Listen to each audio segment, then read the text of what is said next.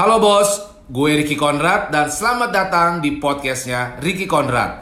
Dalam podcast ini gue sering sharing soal motivasi, inspirasi, dan juga bagaimana menjadi entrepreneurship yang sukses. Follow podcast gue dan dengerin terus supaya kita semua bisa jadi orang sukses. Hidup gue, cara gue, mimpi gue.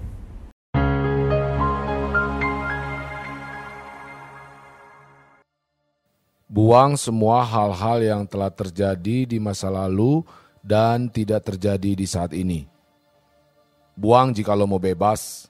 Stop mengunci diri lo di dalam penjara masa lalu lo. Sering kita merasa kita tidak melakukan apa-apa dalam hidup ini. Tapi terkadang tidak melakukan apa-apa itu lebih baik.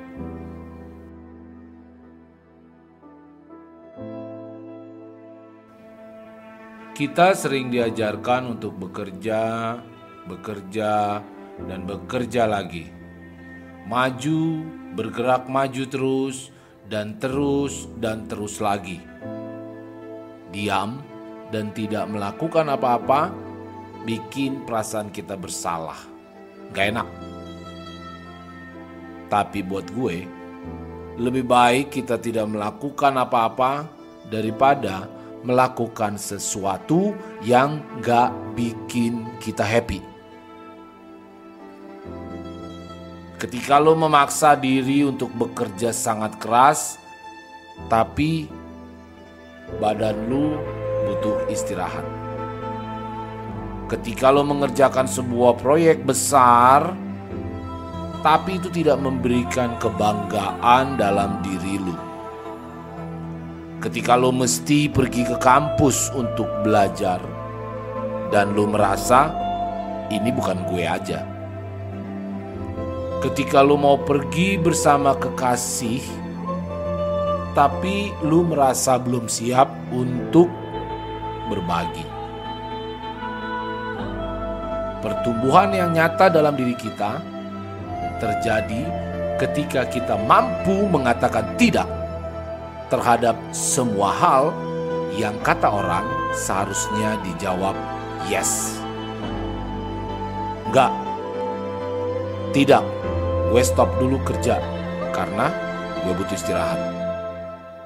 Tidak, gue nggak mau kerjain proyek ini karena gue nggak temukan kebanggaan di sini.